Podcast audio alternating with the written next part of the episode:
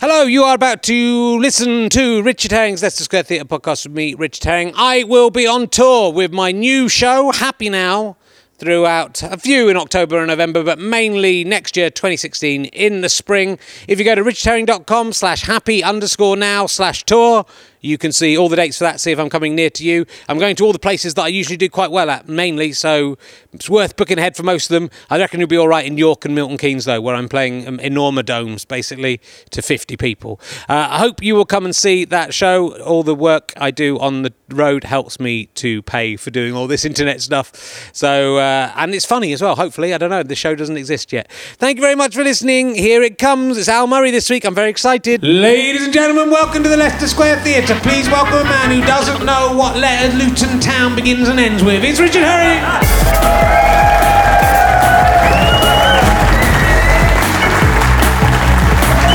Thank you very much. Hello.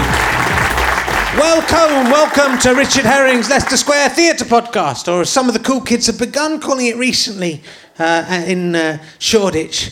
Uh, Rehelestapa, that's what it's called. Ah, that's what it's called. Spread to central London. Uh, I'm going to remember to do this uh, straight away because I keep forgetting to do these extra bits. Uh, Matt Locke paid some money for me to say something in the opening monologue. Um, what he wants me to say is, "Don't worry, I just wanted to give him money as I love listening to Rehelestapa." Thanks. So that was a waste of money from Matt Locke there. Uh, but he could have made me say anything he wanted, and he just he didn't even want me to say that, and I said it anyway. We're going to meet some people in the audience. We're going to meet this young lady here who has an I paid a pound badge. They can get those from uh, www.gofasterstripe.com. Uh, what's your name? Matilda. That's a very popular name now. It wasn't when you were called it, though, was it? That's how you were. You were the only one, weren't you? That's nice. It's good. She's magic, Matilda, isn't she? And she can make levitate things and read books. Do you like reading books? Yeah, yeah, they're good, aren't they? Uh, so uh, oh, you can have this one. It's called Talking Cock uh, by Richard Herring. It's, uh, you can have that for free for being the least nerdy man person who's ever sat in that position. What do you do for a living, Matilda? You're an architect. Fucking hell! What's going on? What's happened? Look, that's the that is the bloke. That's like a composite photograph. It's like someone's created a 3D image of a typical Richard Herring. Look at it. Look at him. There's not enough beard there. He's still got a beard. A Marvel thing. Got an architect sitting here. Are you with? Are you, are you with Matilda, sir? Um, this is my girlfriend's sister. It's your girlfriend's sister. what, what? What? What? What? Was your girlfriend meant to be sitting there? No. Why have you come out? Does your girlfriend know that you're here with her sister? What's her, What's your sister called? Freya. Fuck, your parents are dicks. Uh, so, how? Ca- what's your name? Dean. How did you? How do you get it with someone called Matilda Dean? You come up from the council estates, Dean. Bit of rough. That's what happened, isn't it? Uh, what- What's the story behind you being here with your girlfriend's sister? Uh, my girlfriend doesn't want to come. Your girlfriend doesn't want to come. Why on earth would someone called Freya not want to come and sit in the front row of my audience? I can't understand it. She's been to see other shows and decided she doesn't want to come back. Yeah, okay, fair enough. So you brought. Are you hoping something will? I mean, it's the it's the dream, isn't it? It's every man's dream. Come on. It's not your dream. It is. It is his dream. That's quite. That is quite insulting to Matilda. That it is not your dream. Uh, How could you be so rude to Matilda? Not she could say it is my dream, but I'm not going to act on it because I'm too much of a gentleman. That is the right thing to say. Yeah, that is disgusting. He wants to have sex with his girlfriend. You ever found it doesn't work the other way, does it? It's not as exciting to sleep with your girlfriend's, your sister's boyfriend. No, not for Matilda. Bad luck, mate. What, what, what do you do for a living, Dean? A psychiatrist. Psychiatrist. How do you think I'm doing? Can am I what? Muddling on. Muddling on through. Do you think I'm mentally ill? Just, I mean, or do I have to pay you for you to tell me? Is that how it works? Maybe just somewhere more private for us to Okay, all right. Ah, that's how that's how he does it, Matilda. That's how. He, let's go somewhere more private. Just, I've got this. You just have to look at this. Watch, Matilda. Just watch that. That's how it works, isn't it? I know what. You, that's how you do it. I've seen you guys. Anyway, let's crack on. Uh, my guest this week uh, is he's best known, I think, probably. It's a lot, a lot of things he could be best known for, but he's best known as the man who was visited by the urban men on the 1990s TV show Fist of Fun. That's what we're all here to, to see him talk about. Will you please welcome Al Murray, ladies and gentlemen? Al Murray. Al Murray, welcome. Sit down. Come on in. Wearing a very pink shirt. It's summer, isn't it? It is the summer. It's not. It's September. What are you, what are you doing? Dressed like that in September? Are you insane? oh yeah, oh yeah. Uh, sorry. Oh yeah. Oh, Sorry. yeah. Just remember, nothing topical. Uh, don't talk about uh, FIFA and that guy throwing all that money at that bloke. That, no one will understand what you're talking about. He's dead now. That guy. been, ru- been rubbed out for some reason. Uh, do you remember much about the Fist of Fun Urban Man? Actually, yeah, I do. I do remember it because um, I remember at the time you had that show up and running, and me thinking, well, you know, known each other a fair while, I might get few parts in this. And I got one part in it, and I was really pissed off. I'm like, oh, thank, thanks a lot. Good part, though, It was a good part. It was a great part. It was a really funny sketch that, was. and and made funnier by the conditions under which it was filmed, which Oh, was you basically torturing uh, friends of yours by making them run around in the cold in their underpants. We were there as well. It was very. Were you was- urban yeah, men we as were well? men as well. It was because we did that one in the back, someone's back garden, That's which at least yeah. we could come inside and get a bit warm. Yeah. freezing cold. We were running around on. There was a bit where we were running around in like a dis, you know an abandoned building, Yeah. knocked down, and Yeah. then someone was eating. One of the urban men was eating someone who'd been run over, something like that. Uh, and it was so cold. We were just we were wearing. Yeah. There were urban men who just wore pants. They're like urban like urban foxes. foxes? It's really. It's high They were men. Isn't it? It's a high concept thing. It's a good sketch, and you a ad libbed something about this because there's four of us in the back garden. You said we called them George, Paul, John, and Yeah. I know. I, I came up with a funny line for You it. made that up. Yeah. And because Ringo was Ben Moor. Yeah, That's right. Yeah. It worked very well. Gosh. Ah. When was that? Was it ninety one? No, it was about 95. All right. Okay. We were very young and happy. Do you remember? Do you remember those days?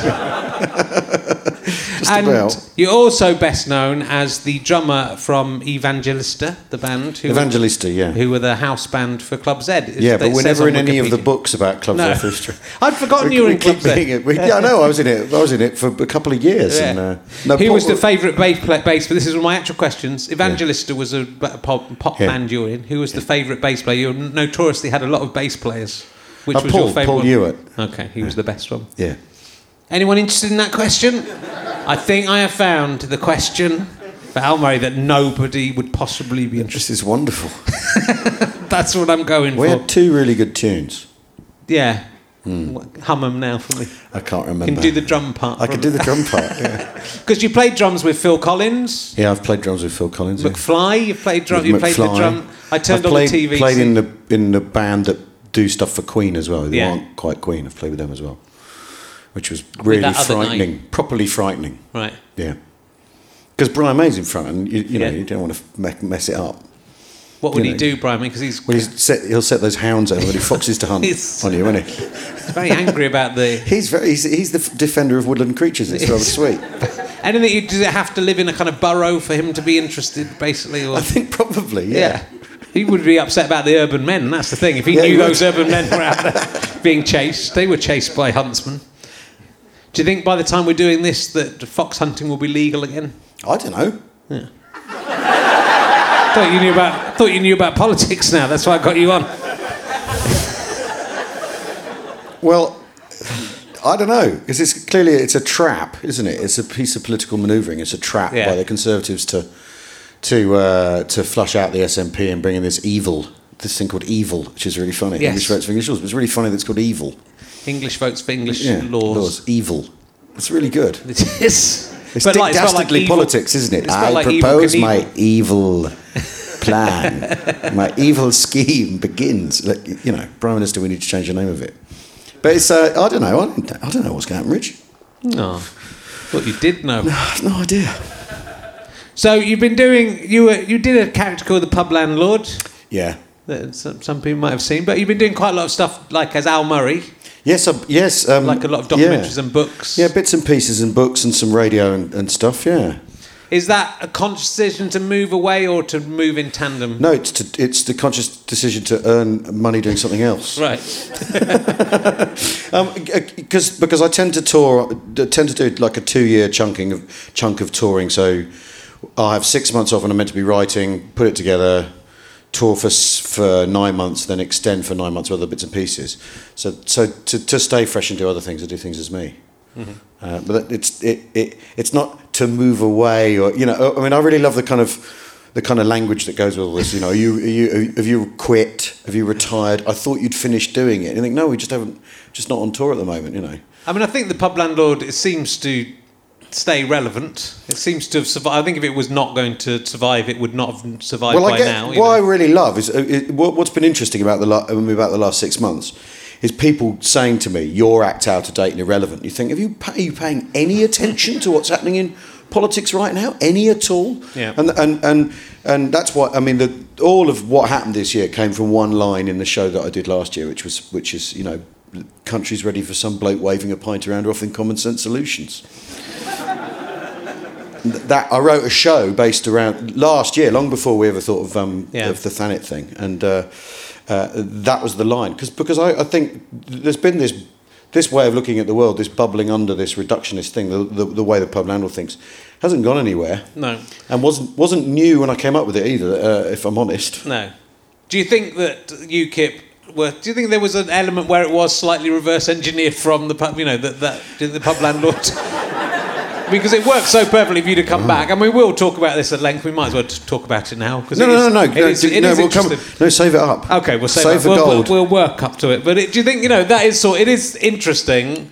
I mean, that character obviously is uh, appealing to people as well as they're laughing at it. It's, Yeah. it's often difficult to know. I don't, but that doesn't matter. No. That's like an argument against. I always think that argument is an argument against art, against Yeah. creativity. If someone can, can't look at a portrait and get different things from it, Yeah. then it's an you're arguing against imagination, creativity, and art itself. If if a piece of art has to have a label on it which says you've got to take from this this one thing, Yeah. or you're stupid, or you you're uh, you, you, you're incapable of subtle thought, then it's not art. It's a, it's a failed thing. And uh, I, I, I find I I'm bewildered that, that that argument gets put forward quite often by intelligent people Yeah. who just haven't haven't considered what they're saying at all. I think it's quite interesting that I think it's also once you get in front anything in front of a lot of people, Yeah. then there's going to be a, a lot more Yeah, because there's lots diversity of, of, diff- 'cause opinion. lots of people are different. Yeah. know. I mean, wow. I mean, So, it's- well, I think it's, it's sort of because I think Stewart Lee was always one of the people who would make this accusation about it, about the audience not understanding it or not getting how does it. he know? But well, A he doesn't know, but also now, if you look at his audience, I think there's a. If you look at his audience online, there's a lot of them who don't necessarily understand. Well, someone the, today the, on the Twitter irony. said to me, "Go watch Stewart Lee on Context to to figure this out for yourself." And I said, "Well, I lived with him for two years, so I don't really need another lecture about fucking context off him." Right? But it's, I think it's kind of because you can't control. You know, now he's at the point where you've got the, The audience that big, you can't control the way your audience react to your stuff. And that's the point of art: is Yeah. you can't control what people make of it. You put it out there. You hope that some of them understand it. You, I mean, jokes as well. There was, there was the thing with jokes. Uh, I don't get it. You can get things and not like them as well. You can, you, you, you know, that there's there's more than just whether you get a joke or not. There's you can get a joke, not like it. You can find some jokes funnier than others. I mean, it's it, it, it, these things are never as simple or as binary as people want them to be. Want to box them in and categorize them, and you know. These are arguments that against creation and against creativity and art and you know, which isn't to say. I mean, you, you end up, you start talking like this, and you, I'm, I'm not saying I'm it's art. What I do is I'm an artist, but but that is it's essentially a destructive argument. That Yeah. And you know, I think there is an element of how do you know what how they're laughing? how can anyone know? You're judging. I don't know what they're laughter. laughing at. I don't know what they're laughing at. I know they're laughing at the thing I've come up with, but I don't Yeah. know why.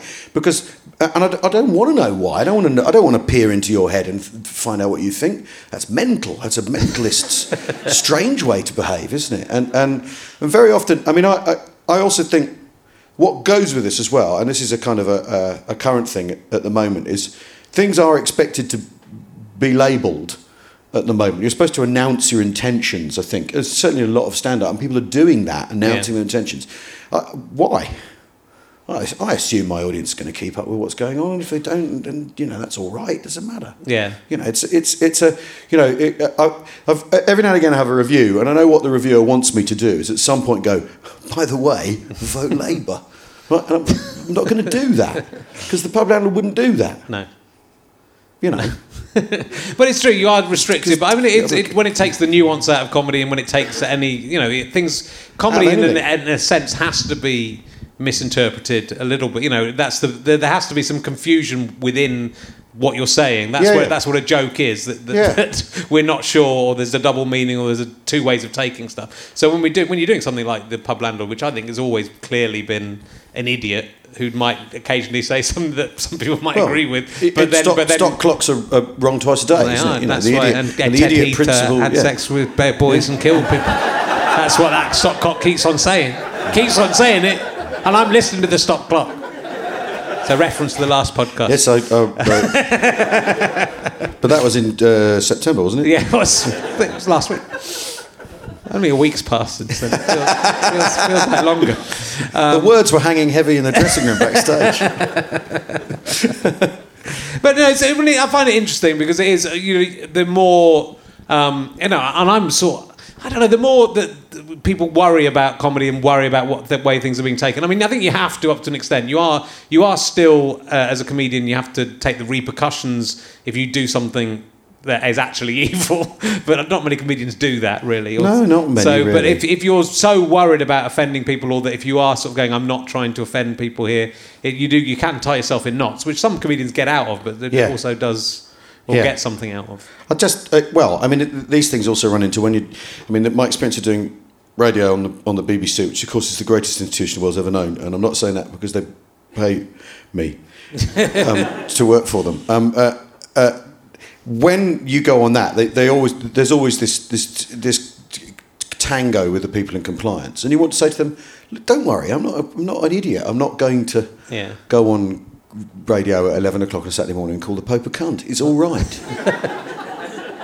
That might be what they're worried about. That you But start it, with that. It may, it may be. No, but it's it's amazing how, how Yeah. you know kind of worried they get. And we, I mean, we've had some uh, with this with Seven Day Saturday. I don't know If any of you listen to it, thank you very much. Um, uh, and we we really enjoy making it. But although the cricket's on now, so um, basically it's just it consists of Andy Zaltzman watching the TV, and the guests sat opposite him going, "What? What's going on? Why are you not listening to me?" Uh, uh, um, but we were on air the week of the the murders in Tunisia. Right. And so you immediately get you, you you know understandably you get you get the kind of compliance thing of please be careful. The idea that you wouldn't be, Yeah. You know, uh, uh, and and I always think you should you should assume that your audience are bright and are going to keep up, and uh, and maybe compliance people should assume that the comedians are bright and going to keep up and going to make make discreet decisions and dis- discreet ju- judgments, you know. Yeah.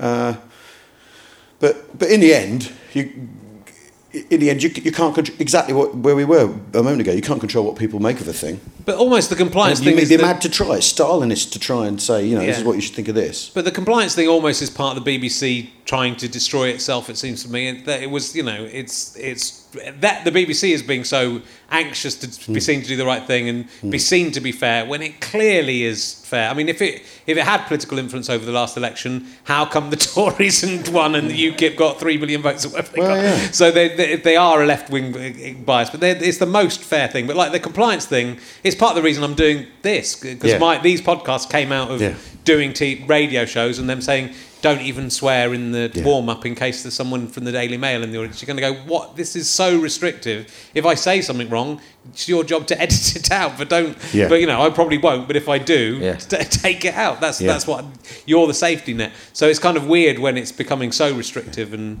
the BBC Well, it's is the permanent bugbear of charter renewal and all that, and then they get, and then they they make these moves to try and assuage it, and it, it's that thing of they've given the inch, and the you know the mile get taken. Although of course it was it was some it was some comedians who created the situation in the first place. yeah. Um, so well done, fellas. Russell Brand's uh, responsible for a lot of things. The election was his fault, as well, wasn't it? That was telling people not to vote. Does anyone listen to? Do you think anyone listened to Russell Brand about that and about Yeah, not voting? enough. You think so? Yeah, I think what's interesting with the of course they did. You know, some people will have done, But but you know, I, I, I get the sense with his stuff is he's kind of preaching to a choir anyway. So. Yeah. But what's interesting is the minute that election's over, because no young people voted, the, the government doesn't have to care about what young people Yeah, think. well, so so the young old- people maybe need to figure out how that equation works. Yeah. So know, all the under- pensioners have, haven't they? Yeah. You know, you Well, get exactly. socialism if you're a pensioner. Pensioner. Um, everyone else had better turn out and vote if they want it for themselves. You know, blah blah blah. You know. So let's talk about it then. Yeah, so, right. so it's, it was it was an interesting decision. I really liked uh, the the decision to stand. It was it felt like a, a, a great piece of well, it is a bit like the Lee Nelson thing uh, of, of at FIFA that happened back in July. Yeah. uh, where where it's an act- did you did you do the thing in uh, Glastonbury the, the previous month to yeah, that? it did. Yeah. Yeah. So It was about four weeks before that. it was. Yeah, that's fine. Okay, that yeah. still works. Uh, but uh, but you know, to actually interact with the world in a satirical way, I, I, you know, I think like it was it was so for uh, the right time to do it. I think Hmm. with with with Farage, uh, it felt to me like it might make. I mean, I don't know if it did make any difference. What do you think? Do you think it? Do you think it was part of the reason he lost? Or Three hundred and eighteen people rallied to my cause. But um, a vote for me is a vote denied for anyone else. yeah. So it- no, oh, God knows. But I it mean- also, but it made him. You know what the satirical element was was for you to stand next to him at any point, but certainly in the when it, when the announce, announcement came out, but at any point is to make him look ridiculous and to point out that he is the same. Well, but you. also the whole thing too, Yeah. because I mean, when we we did, I mean, actually, one of the things we made sure we did not do was say I was running against Farage, that I was running against UKIP. We were running against everyone, Yeah. against all runners and riders. Interestingly, all the people who told me I was making a mockery of democracy seemed to be UKIP supporters, right? and I was kind of just hoping for one Labour supporter to come and say you're making, but it didn't happen. I don't know why, but we and and we modelled all of the output, all of the satire and the book on what everyone was talking about, because because we've entered this really sort of. Um, strange. I mean, I think we've entered this really strange kind of odd kind of politics where Labour will go, you know, 8,000 nurses if we get in. You think, well, all right then, 8,001. You know. and, you know, 20,000 new doctors. Brilliant. Yeah, 20,001. You know, and, and if that, has it come to that? Yeah. You know, and, and, and that, and so we got, we got quite stuck into that. And actually, when the Edstone came out, you know, the, which was just, there you go, that, that- that's where we've got to Yeah. right? The Edstone, you know, there's some people, bright people thought that was a brilliant idea. Is, is glorious, right? We did a fag packet, or we'd done a fag packet with our five pledges on, including free dogs, and because people like dogs. Because that's what this election de- degenerated into a series of Yeah. a series of essentially um, unmanageable, uh, undeliverable promises, and the, our fag packet looked so much like the Edstone. It was kind of like, well, have they been? Have they been? Are they following the, our Twitter feed? I don't, I don't think they are. You know, it was amazing. But I did it. La- last year, I'd written a show about politics. I'd done it already because I knew the election would be coming up, and, I also found Twitter and Twitter and politics a particularly interesting uh, thing to watch, right? Because Twitter called the election so uncannily well. Twitter has also um, brilliantly predicted how Greece was going to face down Europe. Um, uh, you know, uh, the, the, the, the, the mood on Twitter and the way politics gets expressed on Twitter, I find really interesting. So I'd written a show all about politics, and obviously there was an election to come, and I knew, and I'd, I'd figured that Russell Brand was going to write his books. It was going to be a thing that was in the air. And then um, I was at I was at a gig in Cambridge, and I've, uh, you know my old friend Gavin, Yeah. right, who I've known since I was like ten, and he's basically the only the only person who, if he says I don't like that routine, I listen to him. It's only only uh, you know uh, other people are going no, I don't fuck off, and or I'll, I'll, I'll think about it and, and figure out the five rebuttals. But with him, I go yeah, okay, probably. Right, I don't I don't know why, and he said he said. Uh, you're going to run for Parliament, aren't you? We're in a pub after the gigs. You're going to run for Parliament, aren't you? I said, what? He said, well, come on. You've got to. You've got to run for Parliament. Because I was do- at the end of the, the last half hour of the show, it was literally, um, let's create a manifesto of common sense promises to save the UK from itself, blah, blah, blah, you know. And, Yeah. and, and, you know, the people put up and asked, what are you going to do about this? So I was doing it. And he said, you're going to have to run for Parliament. And then, you know, light bulb, doink. Where's Nigel Farage running? Uh, and so we went from there. And then what happened is that week, Russell Brand, having told people not to vote, which I basically um, no two ways about it. I think I think was a disgusting thing to do, but and wildly responsible. But there you go. That's because I'm a boring old fart who believes in the establishment. Mm, Fucking crap. And um, uh, uh, he went on question time that week, and that bloke went, "Well, why don't you run then? Why don't you run, Russell?" And he went, "Oh, I can't, man, because I'll just turn into one of them uh, blah, paradigm dialectical." Not read Piketty, but I'll say it. You know, blah, blah, blah, Karl Marx. Well, he said this. Yeah, because Karl Marx was addressing mid 19th century problems with developing industrialisation in this country. Anyway, not the point, right? Um, not the point. Um, uh, and and that and, and it, you know that happened on question time. And my manager then rang me rang me immediately. Said, "You, we have to run now. We have to run. We've got to do it." So then it, it just it, then it turns out it only costs five hundred quid. You fill in the forms, and you're off.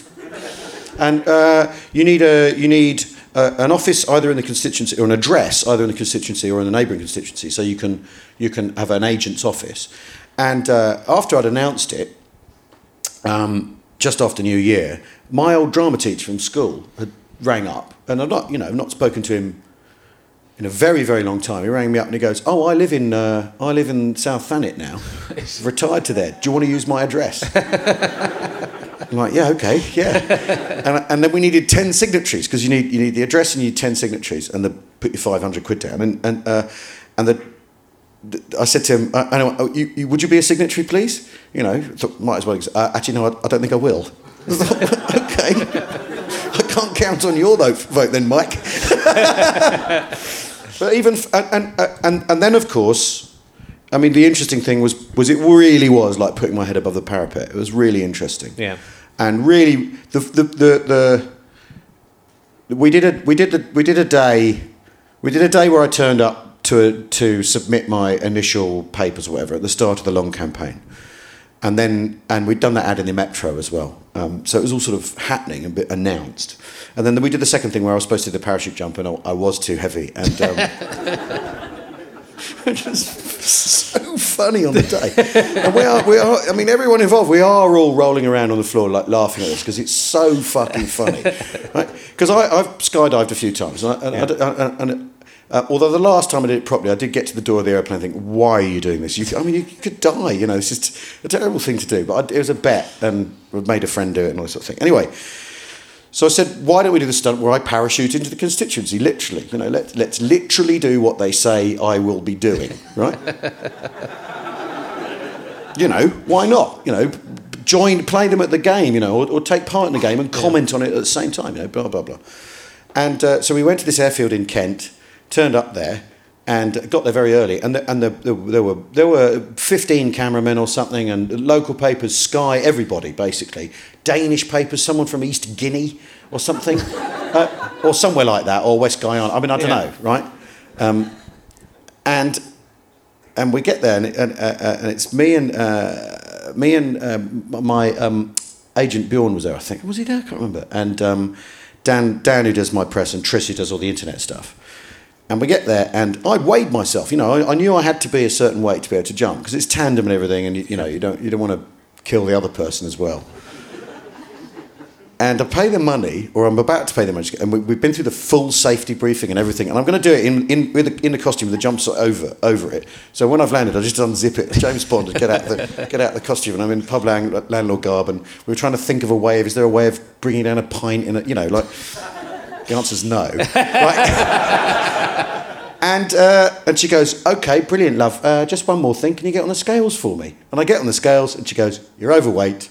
And that was the end of that. Right? so we then have to, we then have to, we then find ourselves actually in a like news management spinning situation where the, our brilliant plan's gone horribly wrong. We've got to come up with a statement to deliver to the press because the press are there one of the we, we, we, say to the, the parachute people, please don't tell anybody, right? And they, they tell one of the hacks. So immediately one of them comes over. Is it true you true you're not jumping? So I don't know about that. Nothing to do with me. And uh, and then so eventually I do a statement, and I do this whole thing about how I'm a victim of the obesity epidemic, and you know, quite tightly written, you know, eight joke thing that of course they all ignored and, and went, look, these two fat that come. and the pa- papers the papers basically ran with, look at this fat cunt. And I, I'm going, I'm going, yeah, I, I, I, I know, right? I've said so. We've made a joke of it, and then and then of course you get the hornets on, on Twitter going, "Look at you! uh, Yeah, I I- I'm, I'm at ease with this. You know, it's uh, really not. You're not really. They're not. You're not really getting me with a silver bullet there. So anyway, so then we went into Than, into Sandwich, and uh, did a, lo- a press launch and everything. That was the last thing you needed at that point. Well, absolutely. the issue was maybe one too many. Because we were going to do sandwiches in sandwich with the, you know, because it's shit politics, because Yeah. that's what they do, Yeah. right? So we had a thing in a pub, and um, and there was a guy from the, the reality party called Nigel, because there were two Nigels in South Thanet. Reality party guy called Nigel, which was Bez's party. Right. And they kind of, their manifesto is possibly what you might expect it to be, right? right? Although you know, some very positive food bank stuff and all that sort of thing. Yeah. But but quite a lot of the things you you might expect them want to be legal. Yeah. Right. And and he turns up and he starts yelling at me, going, "You're not a real pub landlord," and like. You know, I know that as well, right? And, it, and and then what happened is, the, is we had the full thing with the, with the with the with the media, and what was actually disappointing about dealing with the, the broadcast media is they kept going, You went to Oxford, you're not a real pub landlord. What are you doing? You're making a mockery of everything. No, no, no, no, no, no. Play if we do this together, we'll get something you'll get something more interesting out of it than simply trying to trip me up. Yeah. And we came out I came out the other end of that day quite sympathetic in a way with what some of what politicians have to put up with because all anyone wants them to do is slip up. They want them to say the gaff. They want them to catch them out. So they get the scoop. So they derail the politician. The politician's out off balance. He's caught out or she's caught out.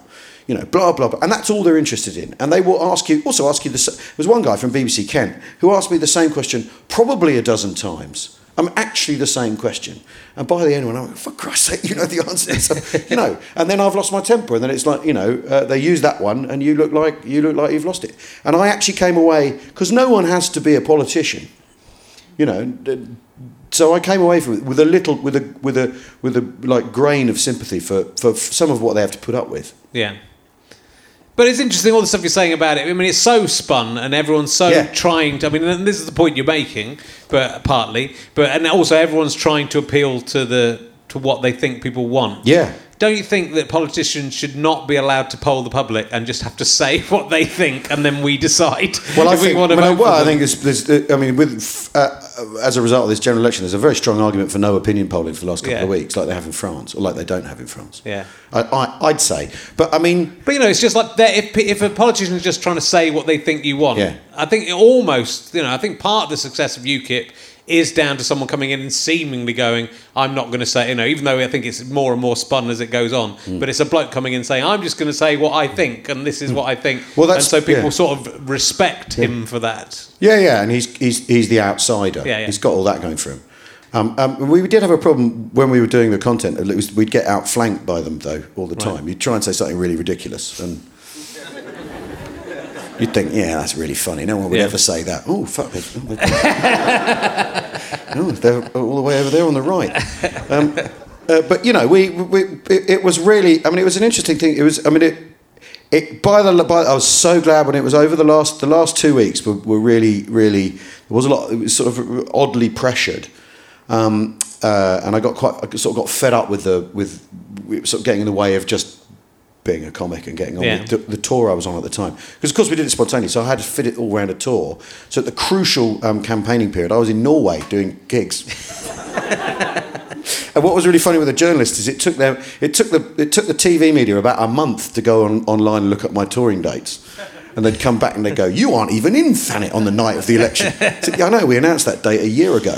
Right? It, it really funny how um, kind of essentially unwell briefed they were. I'm not Yeah. going to say lazy. But if you'd won, would you have ridden yourself or the pub If I landlord had in the won, House of Commons? and I did, I did think about this. If I had won, and, and I didn't think about this because I have a towering ego that needs satisfying. I, I just, you know, because I, I was in it. You've got to be in it to win it. I could have won it. Um, I would have done every. If, if this was a if this was a MP surgery, I wouldn't be in character. We'd be I'd be taking you seriously and listening to you seriously, right? In House of Commons, uh, I would have gone in in character. and been shouting things like objection, objection overruled. Like not clapping, although again I've been outflanked there. Um, uh, you know, and I'd have done it in I'd have done it in the blazer. I'd have done Yeah. it in the in the blazer. And probably I would have probably done it for a year and then uh, dined out on it for the rest of my life. Yeah. Because it would have been an amazing thing to have done. It would have been, it would have been fucking hilarious. well, that's the other. When people say, "Why do you do it?" Because I thought it'd be really funny. That's why I did it. I thought it'd be really, really funny. Yeah. And in general, it was. I mean, there were some hairy moments, but in general, it was funny. Yeah. And it's good publicity for your tour and book. Well, no, the book came out of doing it. Yeah. So the the, the book wasn't. The, the, that, that egg and chicken don't happen in that order. But you know everything. I, don't, I don't think it's. A, I'm, I'm being. No, no, no. Because Well, I don't. th- I don't think. Well, again, it's just- that's one of the- everything's publicity for you know. We're we're trying to sell something. Well, so that's it. That's one of the silver bullets that the, the you know the, the uh, um, angry in, angry exile two um, would come out on Twitter and go, "You're just trying to get publicity. I'm in show business, baby." yeah, you're just attention seeking. Fuck me, I am. Yeah, you know. And, And it's not like the I was other a child. politicians aren't trying Well, exactly, exactly. And then the people going, "Look at you pushing product."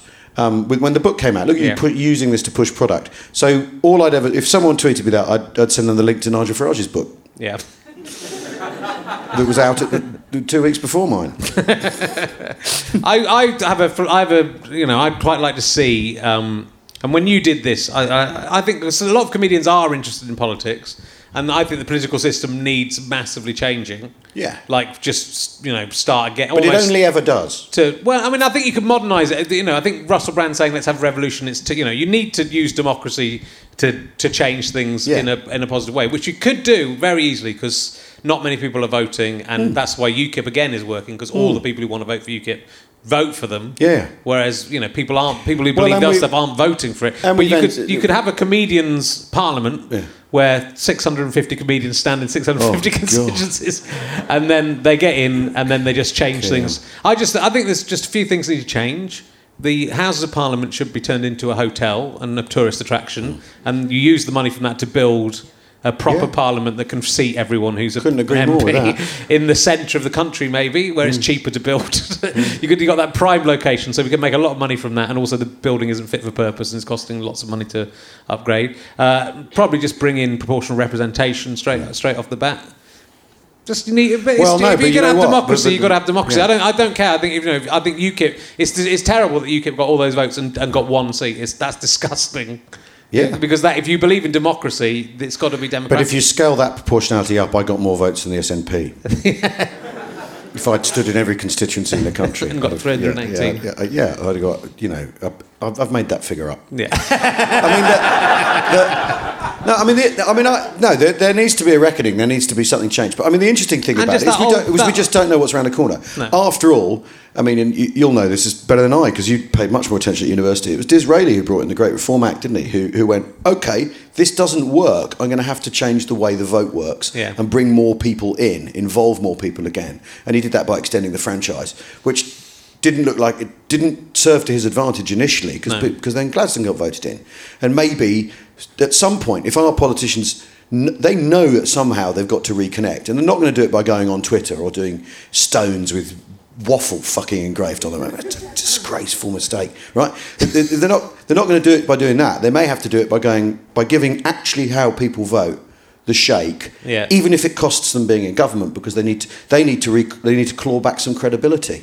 Yeah. I Well, think, and know, that's the way to do it, isn't it? It's to sometimes the way to act credible is to do something that's not in your interest. Yeah, well, absolutely, and I just think none of them, none of them are doing that, and then Yeah. that, that that pushes them further Yeah. away. And the Labour and Liberals have managed to self-destruct anyway, so they might as well have done. it. Yeah, yeah, it's I mean, it amazing. just- I mean, it's sort of incredible. We've ended up in a situation where the Tories have a majority and are likely to have so for the foreseeable future. Yeah, but they may yet they may yet implode over the EU, which is you know, eighteen months away that vote or something. We Yeah. I mean, we don't know yet. And they may yet that may yet they may all, half of them might go Tonto on that, which might be really interesting.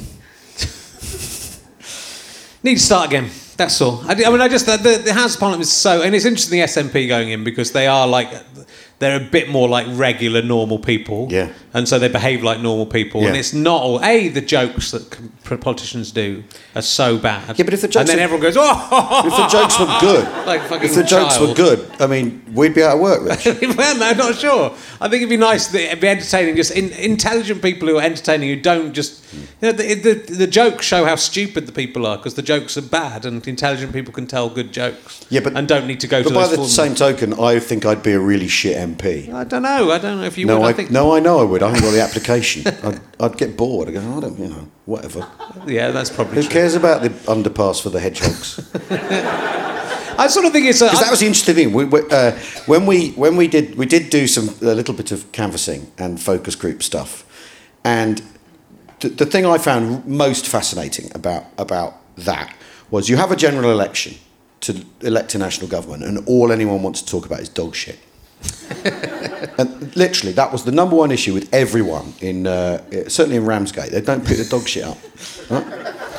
So I'm voting for Nigel because he'll fix that. You think, well, what? He's going to come around and pick up all the dog shit? he offered to do. I that. mean, I mean, maybe, maybe you know, maybe, uh, and that's really interesting. The, the local issues that they weren't voting on were making up their minds about the national ones, and that you know, there's a proper tension and problem in our in our in our politics because you know, bins.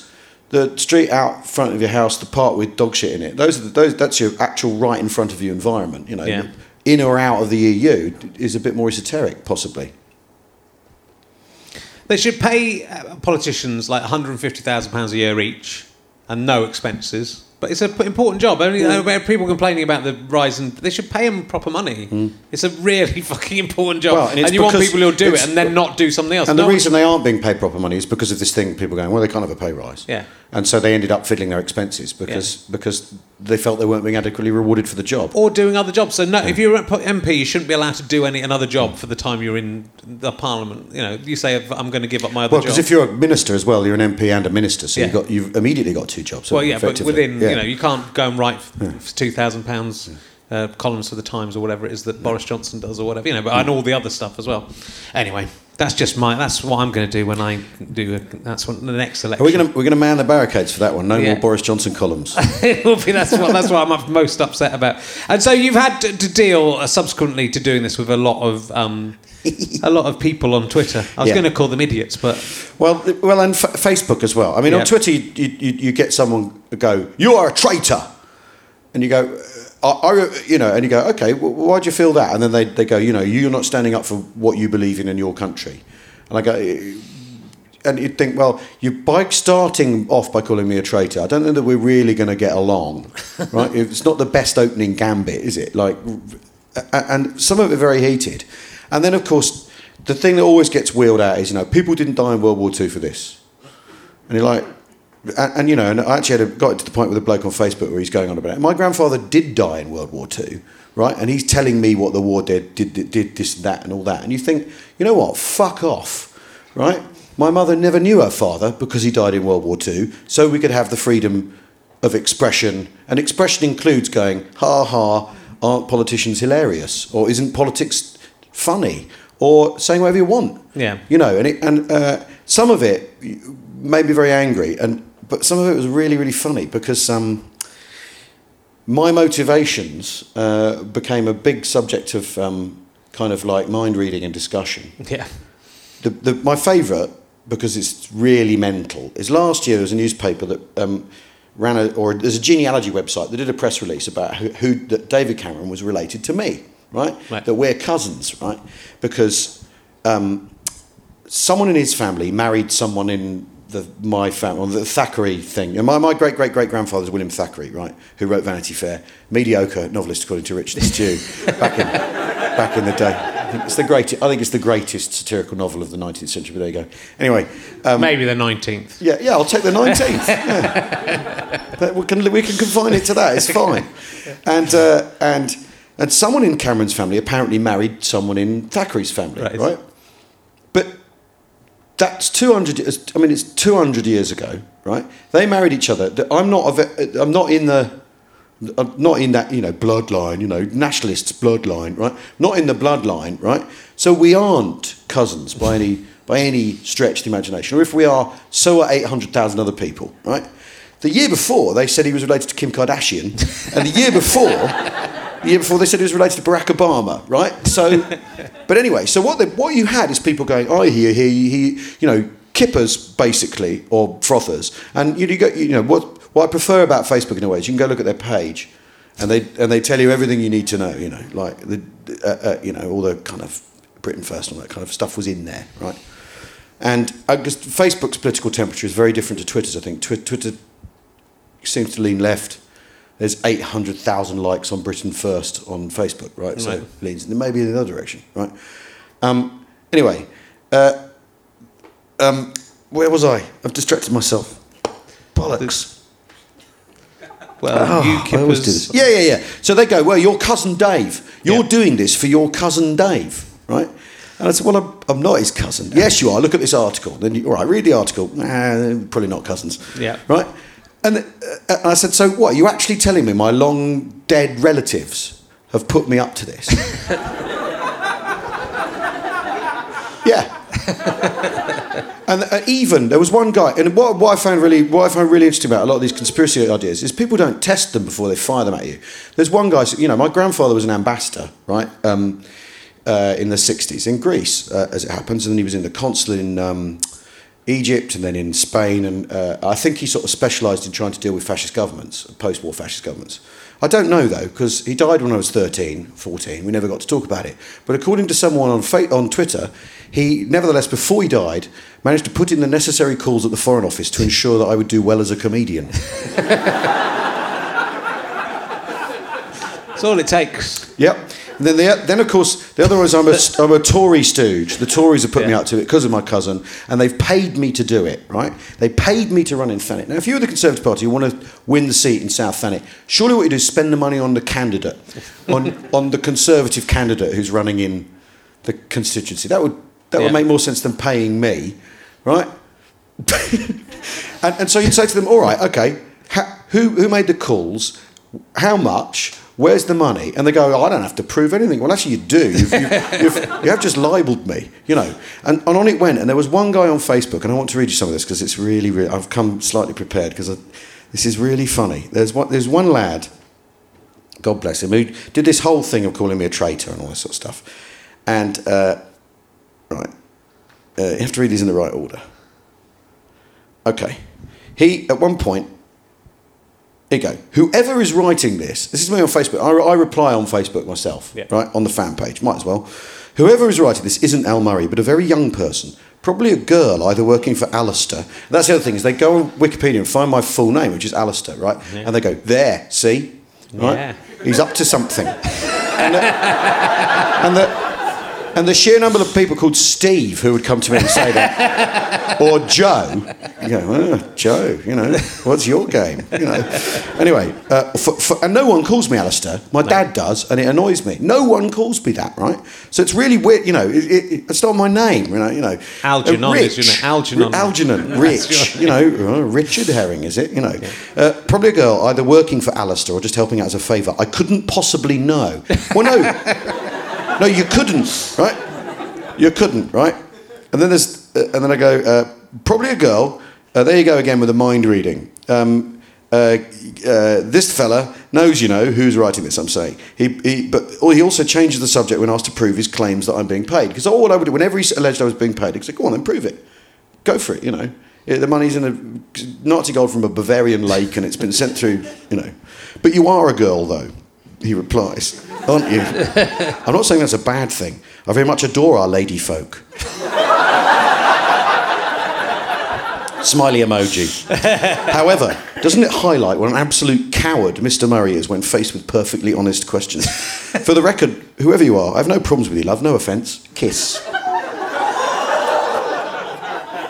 Now, this is happening at 0049 on the 23rd of February. So I'm up late, bored, can't sleep. Think, all right, let's have a little, we'll do some mud wrestling. Right? So one week, so, oh, whoops. This is magnificent. This is magnificent. It's not. It's also not you offering any proof of the money or connections you've repeatedly alleged on here, which is a shame because he was just so, so sure before. Um, uh, have a peaceful evening. Give my love to Alistair and think of the future. Change is coming, isn't it wonderful? Smiley face. Vote UKIP. Kiss. Again without and go again without the proof and with the daft, daft assertions. And then he'd gone on about the Metro ad. There was this thing we we had the front page of Metro ad, and the rate the rate card price for that was more than we were allowed to spend across the whole campaign, Right. Across the long campaign. But of course we haggled, right? You don't. And it's illegal to overspend. So what you don't do as your opening thing is overspend so you'll go to prison. Um, generally, I Yeah. reckon, if you're planning a thing. Anyway, but the, the, and they got very hung up on this idea that we'd overspent, right? Uh, uh, um, uh, and please learn to haggle. I'd hate to think you pay rate card for everything. It'd mean you're some kind of mug with no grip on how the real world works, right? And then he replies, or maybe I'm right, and you're the lying, disgusting traitor to our people that I led you to be. We will never know until you answer my questions, will we? In the meantime, vote UKIP. UKIP. I don't have to answer your questions. You have to prove the assertions you're making, and please learn to haggle, or even learn that others might well haggle when on a limited budget. and the traitor thing, still a little bit fascisty, especially when you keep repeating it, right? And this guy, he, he, he was on my Facebook page every day for four months or something with this with this tenor. I mean, it, it's beautiful. I don't know. And then he, this is. can I can I read you the this really long one? This this- yeah, no, do. Really, We've got all the time in the world. it's really good. I don't know, Al, as you change writer quite a lot. I don't. It's just, it's just, it's just been me all this time. Now, I've asked for a private message, I suspect, as I was speaking to your wife or your daughter, maybe. I don't even know if you have a wife or daughter, as I have absolutely no interest in your personal life, sir. However, there is no doubt at all in my mind that you are lying to our people, especially those in Thanet South. Do you know, Al? At first I was pretty angry because I felt betrayed by you, my last remaining funny comedian, as I said before. No way, not Al Murray. Tell me I'm wrong. That was the thinking. Then I resolved myself to try to help expose you, as you know, to the best of my ability. Know that now, though, all that has kind of faded away as I become more and more at ease with how ridiculous this charade is, how quickly our people realised, and hopefully what then becomes votes for UKIP on May 7th. Quietly confident here, are you, right? Seven minutes later, what's your name out of curiosity? Because he thinks he's talking to the, this woman. I reply, um, whatever his name is, as if anyone's wife or daughter would be up at 0040 to talk to a stranger who persists in making bizarre claims about me. You're going to have to come up with some actual facts, some evidence, some proof if you're going to expose me to the best of your ability. You know, prove who's paid me, prove how they've contacted me, what they've asked me to do. Facts in that, rather than simply saying the same stuff over and over again in the hope it becomes true. You asked for private messages, having called me a traitor, treasonous, a liar, and a fraud. It's not a great way to initiate a dialogue. Life lesson? and that was what I was dealing with Yeah. on, a, on a daily basis. And it was really, I mean, you know, eye opening. He's got the vote. It's kind of rare on the internet that someone. Oh, and then he posted a tribute to the Wehrmacht as a reply to me. Usually on the internet, someone thinks they're talking to a young woman. It's an, a middle-aged, bald man. Not usually the other way around. He's trying to groom me. Yes. There's a definite element in that. It's like, I mean, it's the middle of the night and I'm talking to a woman. Yeah. So, what's your name, love? It's, it, What are you it- wearing? It is, it is fantastic. That, that video about the Wehrmacht um, uh, says strictly unpolitical video. Do not post any abusive, insulting, ultra naturalistic, silly, religious, communistic, or neo-Nazi comments, please. All right. But other people argue the BBC paid for your campaign. Yeah, yeah. What- so that's why. Yeah, yeah, because that's the other. the- You know, that's one of the. Uh, it's Maybe my it the Tories and the BBC. To, they got well, but, no, but also I'm a Labour stooge because I'm Yeah. a comedian. I'm Labour, Yeah. right? You know, lefty Labour, Labour, but or Lib Lab Con, which is the other one. Right. New Libor. Um, uh, there was, used to be that really great insight about New Labour. that There was Zanu Libor, like like Zanu, you know, Zimbabwean Yeah. Libor. Brilliant, amazing pun work there that brought Tony Blair's government down.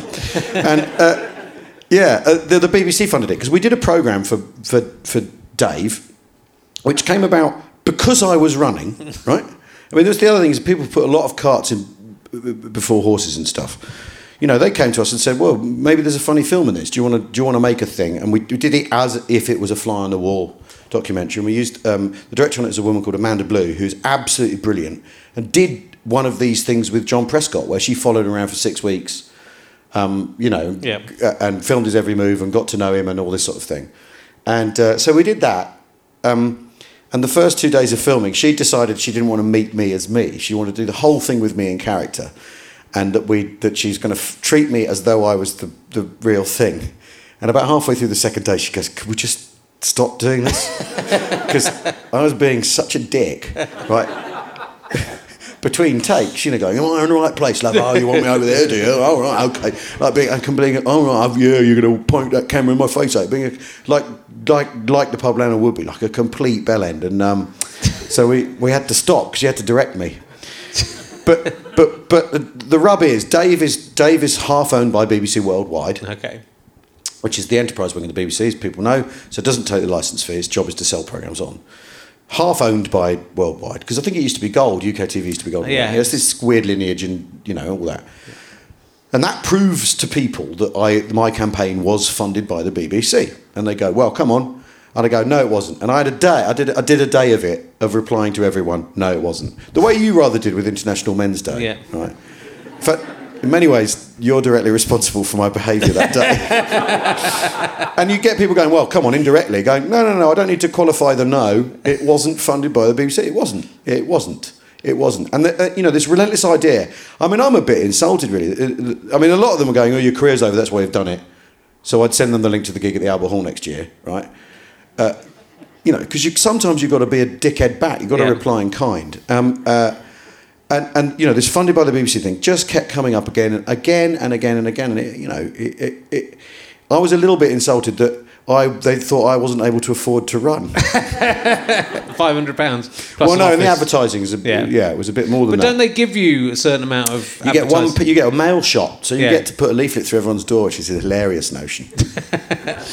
you, you know, whoever runs, you get you get Yeah. a leaflet, and uh, so ours, you know, we put our free dog pledge in and our uh, ten extra pennies in the pound. you see, that sounds reasonable, doesn't it? A pound, a pound is now one pound ten. How's that different to anything else that's been offered in the last last five months? Something about nurses. People love nurses. That was. Uh, I think Malcolm Hardee once stood for local Yeah. government so that he could get the mail shot and then just did a mail shot of all of his, w- w- his Yeah. club dates. that's right. Yeah. So he worked out it was cheaper to do it by Yeah, he's right. He's right. He's right. I mean, in a way, you know, I mean, it, it, uh, as a way of, as a way of, I mean, what, what, what I've quite liked about it, it has, it, it has delivered the haircut to the people who supposedly never knew the joke, never got the joke, Yeah. because they are now really fucking angry with me. and that's fine. Yeah.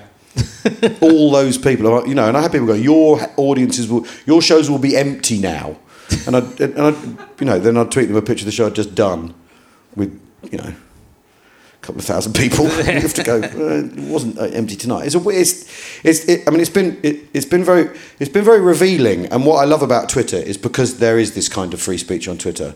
What people forget about free speech is because you get to say whatever you like. Dicks get to prove that they're dicks day in day out, and that's really important. And so did you spend? Did you see Farage beyond standing next to him on the hustings? Was it? Did you meet? No, him? we. I met him because what they do is they give you the you know they give you the result beforehand. Yeah. Um, so that you can dispute it, so you can ask for a recount if you want. And you know, toyed with that idea. Um, well, there's a there is you know there's a guy there's a guy who ran for something calling himself the True United Socialist Party of Great Britain. Right. One of those kind of um, Judean People's Front type names. Yeah. And uh, and he got no votes, right? And he demanded a recount. He didn't. Get, I don't think he got one, but he wanted a recount because he knew he'd voted for himself. right? And his wife and his dad had said they were going to vote for him as well. so he was three short. Fucking tastic. Anyway, so They could have missed one, but his wife mean- and his dad never voted for him. That's, that's, that's, Yeah. that's the you terrible never thing. know. you. Never know. But you know, the secret ballot works if there's thousands of you, but not when there's three of you. But no, uh, so we, we meet. You meet in the and what was what I loved about it, you know, cause, because uh, in the Scots referendum, there were always people saying it was fixed and rigged and all this sort of stuff, and then people saying that Thanet was rigged. You know, it was this Thanet rigged hashtag.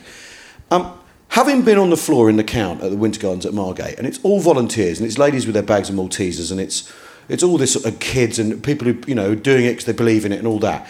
the it make it make you know the uh, they get the, the big the, I mean it happened in the indie ref in Scotland and it happened again it surfaced again here.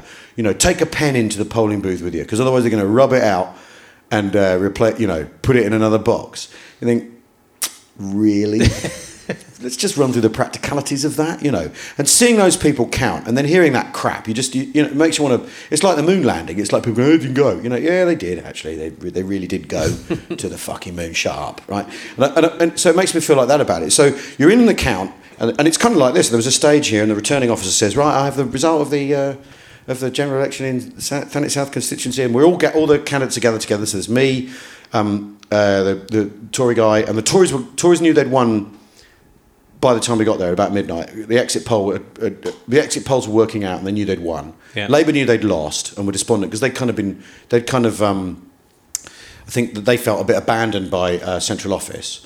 The t- so the Tories are cockhoot, Labour are really despondent, but the UKIP table, because they knew they'd lost, it was like it was at that table was like a scene from Downfall. It was amazing. They, they all their heads on the, all their heads on the table, and, uh, uh, and because also he was going to. They all knew he was going to resign because he'd promised to resign if he lost. So Yeah. it was, you know, it was it was end of days that night because Nigel was going to fix it. No, he's not. You know, and and, and he's got to quit because he's promised. And Nigel keeps his promises and all that sort of stuff. It's just politics. He's just a politician. That's what I think is really interesting about it. He's revealed himself as just being a politician now rather than uh, sort of anything different. But um, and so we're then all stood in a gaggle, and I can't I can't remember what he said to me. Um, uh, but I said something. Pro- oh, he goes, "Have you won then?" right? You know, and I said, "Well, it depends what you mean by win, Nigel." Because you know, a vote for me is a vote denied, and uh, and all that sort of stuff. And then uh, and we're hanging around, and, and it's announced, and, and it, it's all a bit, it's all a bit. It's all a bit it's eggy to be honest because no one can quite celebrate and no one can quite get upset because you then have to go out and do it again Yeah. in front of the press. And there were there'd been 78 media requests that night for for Margate, so it was really busy. People from all over the world, you know, uh, all there to see this thing. And um, I think I think uh, Farage had disappeared. He hadn't come in certainly. No one knew who he was, and all this sort of thing. So disappeared a bit. A bit like on the night of the Indie Ref when Salmond got in his plane and flew, flew round and round in circles before he figured out where he was going to go. Um, it was a bit. It's kind of like that. And um, and then you do your speeches. So so what? So basically, you go on the stage and, and they announce it, and no one else knows, but you know. So I'm thinking, well, I've managed to get stood between the guy who's won and the guy who's lost. Because the other thing is, none of these politicians kind of have any showbiz instinct for walking on stage in lights, you know, and uh, they don't know that you go down stage a little bit, act confident, you know, hi everybody, you know, shit eating grin, and like yeah, huckstering that I'm really into anyway. Yeah. Kind of my thing. And uh, so I ended up stood between them and, and acted surprised when the result came out. Which proves, according to one conspiracist, that it was rigged because how did I know the result before it was announced? Because you can see me going to smile. And also, I'm obviously in with the Tories because I shook the guy one's hand, which is what I thought you did. you know, you shake the guy won, say, "Well done, mate, congratulations, well done, bravo." Bad luck to the others, you know, like Yeah. like people do. But that's that's proof of something as well. And also, if you were, it's a conspiracy. You might think I'm not. I won't shake his hand, so it will look like uh, we're not Well- together. exactly. Whatever I'd have done. Just for a second, I forgot. Oh, yeah, we did. yeah, yes, we did We did it. Yes. yeah. Use your bank account, please, Craig. Yeah. that Nazi gold you promised me. Uh, yeah. So, uh, and then what happened is Craig Mackinlay made his speech. Who'd won? He made his speech, and then uh, Nigel made Nigel Farage made his speech, and he left. Went off, and everyone was very upset about that because you're supposed to you're supposed to stick around and Yeah. you know go, go listen to the bloke who who who wants to bring about a unitary council in Kent. You know, which, so actually he sounded like the bloke who really knew what he was talking about. But um, uh, you know, you got to listen to him, even though he got 14 votes, or, you know, or whoever, you know, or Nigel from Bez's party. You have got to listen to them. You have got to listen to what they have to say because that's all part of the the, the process. And um, you know, poor old for whatever reason, Mr. Farage exited the stage. But there you go. You know, it's up to him. And he's resigned, but he's unresigned. Yeah, yeah, yeah. So he's It's- kept his it's- promise. Uh, Yeah, it's, it, well, I he- didn't say I wouldn't unresign. Yeah, well, exactly. And then I'm, I'm the only party leader who hasn't resigned, apart from apart from David Cameron. Yeah. Yeah, we're the only two men standing. the Free United Kingdom Party marches on. Did anyone from your party call for you to resign? No, Wow, that's pretty good. That's pretty impressive. One of them's left. uh, One of them, one of them has left. The, has left. So there's two of us now, Okay. And we, we've wound it down actually because it was. It, it, uh, if you start doing it properly, because we had to have a party to to run, and we had to have it approved by the electoral commission and our, our logo approved. Uh, and they were going, you've stolen, uh, you know, the, the angry kippers go, you've stolen a pound off UKIP. Well, I think the pound possibly predates. I don't know about that. And, you know, the parlophone label's a pound sign, although it's a, you know, it's a German L and all that. And, uh, yeah, so, but the, the one thing that people do keep saying is you're going to confuse people are you, with your party name on the, Yeah. on the voting slip. And our party is called the Free, Unite, Free the United Kingdom Party, right? You know, it's a fuck up, isn't it? It's funny, isn't it? Right? Well, it's not very funny. Everyone's just got it. Yeah, yeah, they've just got it. serviceable. At serv- well, you can't tell people what to think, can you? Um, serviceable, uh, you know, for the, what we were doing, and people are going. Your people are going to look at that electoral slip and see FUKP and think it's UKIP, right? Now, first of all, their absolute headline guy is running that constituencies. If they if they're making that if they're getting that wrong, right, they're not really paying attention. And also, they are very very different. Look, and we weren't allowed to use an acronym, so it wouldn't even look like it. It wasn't the same, and we're different candidates. But although there is the thing with the literal Democrats who um, lost the Liberals a load of votes a couple of years ago, Right. three or four years ago, it's quite interesting. Yeah. They're on the form as literal Democrats. A lot of people go like that because they didn't know who the candidates were. Yeah.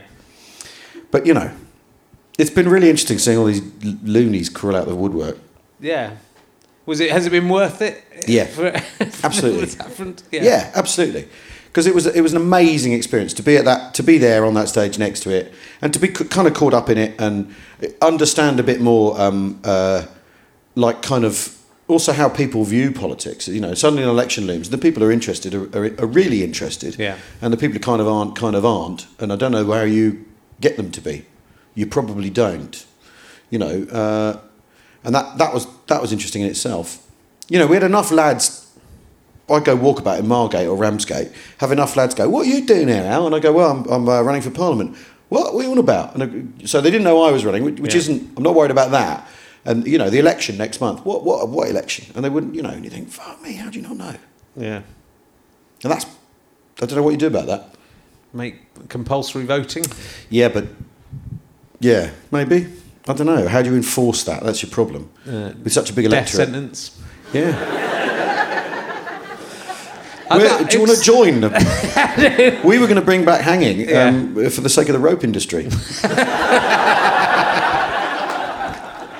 They've got it in Australia, compulsory voting, haven't they? But they, yeah, it's a much smaller population, though, isn't it? Yeah. And always was, and so they've it's been permanent as part of their culture. Foisting it on might be quite difficult. I just feel like if you do it make it compulsory, that people would deliberately just go in and vote for nasty. Well, you want none of the above, don't you? You Yeah. need none of the above box if you've got compulsory, I suppose. But I don't know. I mean, we, uh, I, uh, you know, we approach this much more at the, from the angle of look at this, look, look at how these politicians are talking to us, look at what they're offering, how's it working, what the hell is going on, rather than kind of. I, I mean, I'm going to do the Russell Brand thing now. I'm not offering any solutions. It's just a comedian. I can't help you. out. Sorry, governor. Which is the thing he does when he's when he's Yeah. when someone like Brian May says to him, "Well, what do we do then?" It's a good question.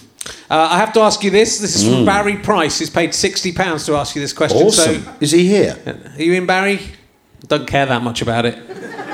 This and he's paid sixty pounds for this. So here we go. Baked beans on a fry up? Yes or no? What does on mean? well, I can only. I'll have baked beans with a fry, With a fry, but, but the, not the- on. the- to the left of the egg. Nothing Right. must be on the egg. okay. I eat the egg last, Yeah. eat the yolk last. Um, once a year, I'll have a piece of fried bread. Because if, if I had fri- it's that I eat every day. Because Yeah. fried bread is the most delicious food stuff on the planet. So I have one bit of fried bread a year. I treat myself to a fried slice, and yeah, egg to one side, beans. Never the grilled tomato. The grilled tomato is not welcome on my breakfast plate. I don't like tomato or beans. And I think I don't like the beans on there. Yeah, the beans are good. I don't. I, I have porridge. Don't want to make beans on that. You know, the only right. I was going to say something about when I was told to eat porridge, but that was I was told I had to because of you know Public school. no Okay, so I'm misunderstood. piles. Oh, really? Yeah. So you saying I eat porridge? I'm thinking of one thing, Richard. Yeah, no piles. Although I, Well, I admitted not anymore. It- I, I really like porridge. I would have my, my, I make it every day for my wife, and before that, even before my wife, I made it for every day for whoever was in my bed. That was one of the. I'm very very good at it, making porridge. But it's got like berries from uh, Marks and Spencers and stuff in it. Oh, do you put berries in Matilda. it? Matilda. Do you put berries in it? Yeah, berries, nuts and seeds. You are the London metropolitan liberal elite. No salt. I don't put salt in it. I don't put any. I don't don't put any sugar. Oh. You in hate Scotland. I'm refusing to go there this year. That's all that's happening. Um, Are not going? I'm not doing Are Edinburgh. you this not, year. have you not been to Edinburgh this year? Uh, that's right. Yeah, uh, my wife. My wife did the book festival, and I can't remember if we finally agreed that I would stay at home and look after the baby, or if we'd all go. I Oh, can't okay. remember what we did now. Now I think back to it. Either I went up for a, a night, or I didn't go. Well, I was on in, uh, in well, in a venue that it doesn't matter now. Because you did all your shows, your old shows, Yeah. which I'm doing all my. Well, I've done all my old shows. Yeah, it I did. great. I did. I did four on a four on consecutive days. Yeah. I, did, How- I relearned them. Did you find that? How long? Because I haven't really started massively learning quite a few of them yet. Did you do it quick? Was it? Did they come What, back the quickly? first, uh, the the the second one, I knew. Uh, apart from a couple of things, I- Yeah. I, just knew it. Because I did it a lot. Yeah. And then the third one, um, I could do it now. I mean, start to finish, I just know that, and it's super hardwired also for how a lot of the stuff I've written since. You know, the kind of not templates is the wrong word, but Yeah. the way you know the way of doing it. Um, Oh no, the fourth one is the one I can remember, the one I know now. But the first one, not really, not so much, and that was re- that was agony remembering that because Yeah. that's when I was more doing clubs and before I got into doing hour long shows with the with the character. Yeah. Second one was the one where I had a real breakthrough on the writing, and so I'm, I, I like that show. I'm really proud of it, so it's easy to remember. The third one, I'd go. I, I mean, I have these lists, and I save everything. And the, the list for the third show, which was called, um, see, I can't remember what it's called. It's not I'd, good I'd. Look, I'd look at the list and it would say rabbits or something like that. But just, uh, you know, in 1998, that meant everything. I knew Yeah. exactly what that meant. No idea. Right. And and it had, I hadn't recorded any of it, so that was actually the one was really difficult to reassemble. Yeah. And then while I was reassembling it, I realised I basically got a couple of things actually the wrong way round, and they'd work better if I'd done them Yeah. the new way round. So I changed it. Yeah. Because you might as well. Because you would have done that. I would have done that anyway. Yeah. But but I did them four consecutive afternoons, and they- went really really well. And the thing I didn't used to do when I first started out was was so much of the um, uh, audience interaction stuff. I wasn't kind of wasn't really into that. I'd have one person that I would use for a thing, but I'd never did the, you know, Yeah. d- uh, w- working the front couple of rows. And so the, the shows were it was an hour of material, so it was Yeah. actually quite a lot to remember. Yeah. But it went really well. I can recommend it. And your your brain does this thing where it suddenly a bit goes. It's like opening a door. I mean, not a Derren Brown mind palace. you know, I live in a castle. In the castle, I keep the ace of clubs in a in a chest. the ace of clubs means Jeff. Jeff means knight takes king's pawn. You know, like, Just remember, knight takes king's pawn. You know, Like, um, it's not like that, but you'd, you'd suddenly go, "Oh God, yeah, of course that leads to that." you Yeah, know, yeah. And, and, and, out- and, and out it comes. But I know those shows, those four shows really well. I know this year's show really well, and the one from the year before last. But I basically got like a ten-year gap where I can't really remember any of it because I wrote, wrote wrote five shows very fast on the trot, and you know, and it's that pressure. And I, if I had to do what you were doing, it'd be it would be really hard going. Yeah. But I've got about twenty, probably twenty-four hours of material now. Yeah. Yeah, well, I'm getting up to that sort of Yeah. level. So yeah, it's. It, but uh, yeah, it I, is. I- and I think, I mean, I, I, I expect, I expect um, you'll go back and you'll have repeated yourself really not very much. yeah, no, I haven't really. um, which is which which is the thing. People who write a lot don't. It's the people who, who don't write very much who, who kind of get stuck. Because I would get told, "Oh, it's the same old character," and actually, I look at my set lists, and it may be the same old character in the same way that it's the same old Richard Herring or the same old whoever. Yeah. But the shows are radically different every time. With radically different approaches to stuff. And there was one year where, you know, I was just thinking, I'm absolutely fed up of being told it. I just bang on about the French, and there was no mention at all of France or the French, Yeah. right? And a review went, oh, there he is again, banging on about the French again. You think, "Just- I never fucking said it. It- you know. But then again, I think comedy is quite weirdly served critically. So uh, Yeah, well, I don't is. even want to touch on. Because we'll be here for another hour and a half. It is. That's true. Well, Uh, really bugs me. I think there's definitely a case where there's a review. Some of the review was written before the show. Yeah. Uh, definitely. Well, there's been some reviews where I want to say, what did I talk about? Yeah. What about the 10 minutes about moral relativism? You know? Because there was, last show, there's 10 minutes about moral relativism from Yeah. the pub landlord's point of view, so it's completely mental. but, you know, talking about it. Um, I'll ask you an emergency question. Yep. Just because you know we haven't done one. So we did. We did the ghost one backstage. He hasn't seen the ghost. Ah, spoiler alert. They don't exist. But have you ever seen a Bigfoot? I've seen that photo of a bloke in a Bigfoot suit. that Everyone says is proof of a Bigfoot. Yeah. Did you ever see this? Like this, isn't he? Yeah. and looking round. Could be. Did you get that? Steve, did you get the picture? It's hot in this goddamn suit. Um, I will ask. Are The ask. feet big enough. The feet aren't big enough. Do you think of terrorist uh, atrocity ideas that, that would be good to carry out if you were a terrorist? Because I do this all the time. I'm all, I'm constantly. do you ever think of any any good ones? I'm very obsessed with it. I'm obsessed Um, with well, how, I- my, well, planning I'm- my escape routes from Well, we, places. well, we could get quite well. We could get quite serious about this, Yeah. couldn't we? Actually. I think you'd be. You'd Um, well, no, because uh, uh, I don't know if I, I actually don't know if I can talk about this. Well, no, I don't, actually, I don't know if I can. Okay, don't.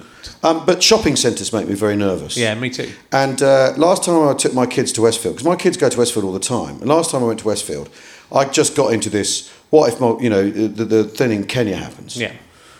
Because I'm amazed it hasn't happened yet. I'm just amazed. And, and the thing they rehearsed the other day at the tube station, Yeah. uh, it's just, you know, and apparently it's harder to buy automatic weapons here and all that sort of stuff. So, and I'm just thinking, when's that going to happen? So the, the last time I went with my kids, I figured out how I'd get, get out of that situation. What would I do? Where do we go? How do we do? How do we deal with it? And then, and then I said to my, you know, said to my girlfriend when I got home, you know, it's all I could think about. It's all I could think about when we were there. And you know, uh, um, my, you know, my eldest is just about turned sixteen. My youngest is twelve. They're very confident London kids, you know, and, and certainly know their way around Westfield shopping centre. But then the thought of, you know, the thought of gunfire one end of the shopping centre and and it all kicking off. Um, so yeah, I'm, I'm not planning anything. I'm planning how to get away should Yeah. it occur. Can run upstairs in Starbucks and Yeah. then uh, upstairs, and then if they come up there, you can be hiding behind a door, and then you can Well, swing the of, door around in their of face. And hit most them. of those shops though have a most of those shops. most of those shops you go if you're going in behind Yeah. it, you get into their backstage. Yeah, yeah. And and you know surely down and out and all that. But it's it's really you know I'm just I mean this we've, we've taken quite a turn here, haven't we? It has. Um, no, I I'm- haven't, I haven't you planned any mentally. No. If it has happened in, by September, we didn't know. We didn't. We didn't know. If I've been caught up in the middle, I, mean, I lived near there. You know, Yeah, no. it's very. It makes it a very saleable house I live in. you would think. All right, I'll ask you a, a less uh, nasty one. Well, it's not nasty. I mean, it's, No. it's like a bit serious, isn't it, Rich? Yeah, You know, it's serious. it is serious. You, yeah. you're like deep. But it's also fun to think up how you No, would it's do one. not. Just as a, on a practical level, it's like how you would, you know, take out like the Nazis in a war All right, that's simulation. different. If we're talking about that, then I'm right up there, front If and you centre. were trying to rescue Mess- Mussolini from a cliff top hotel, Gliders. yeah, that's you. That's correct. That is the way to do it. I'd get Otto Skorzeny in to do it. That would be the, be Nazi, the ideal Nazi man. Fallschirmjäger super soldier, yeah. Be the ideal man to do Had it. dueling scars on his face from when he was at Heidelberg University where they'd Yeah. fight with swords. He was a horrible man. Ended up living in Ireland and was a friend of the Taoiseach at one point. Oh, was think. Yeah. Got let off war crimes. Because he was very exciting. That was a very exciting way to rescue Mussolini. It's amazing. It's brilliant. Yeah. It's really, really smart. Yeah. Yeah, that's all true. That's how they rescued Mussolini.